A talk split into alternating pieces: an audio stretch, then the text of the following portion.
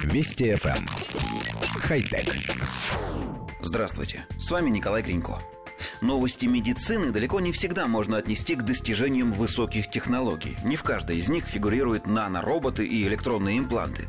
Но даже фармакологические прорывы достигаются с использованием самой передовой техники. И тем более мы не можем пройти мимо новости, касающейся практически каждого человека на Земле.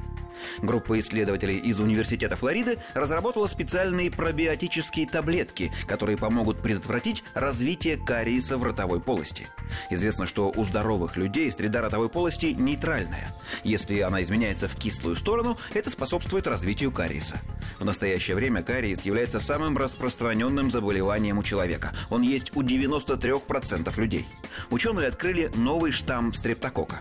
Ранее неидентифицированный стрептокок А12 препятствует размножению вредных микроорганизмов, для которых характерно анаэробное брожение. Они, организмы, вырабатывая молочную кислоту и изменяя pH, провоцируют развитие кариеса и других заболеваний ротовой полости.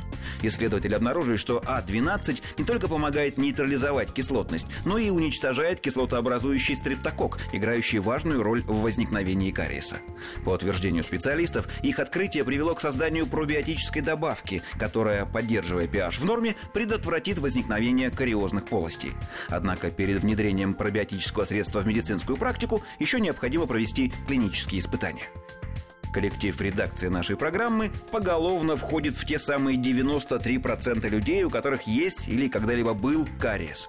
Поэтому мы всей редакцией горячо поддерживаем дальнейшие исследования в этой области и считаем, что изобретение таблеток, помогающих содержать зубы в порядке, это такая же революция, как открытие антибиотиков или вакцинации.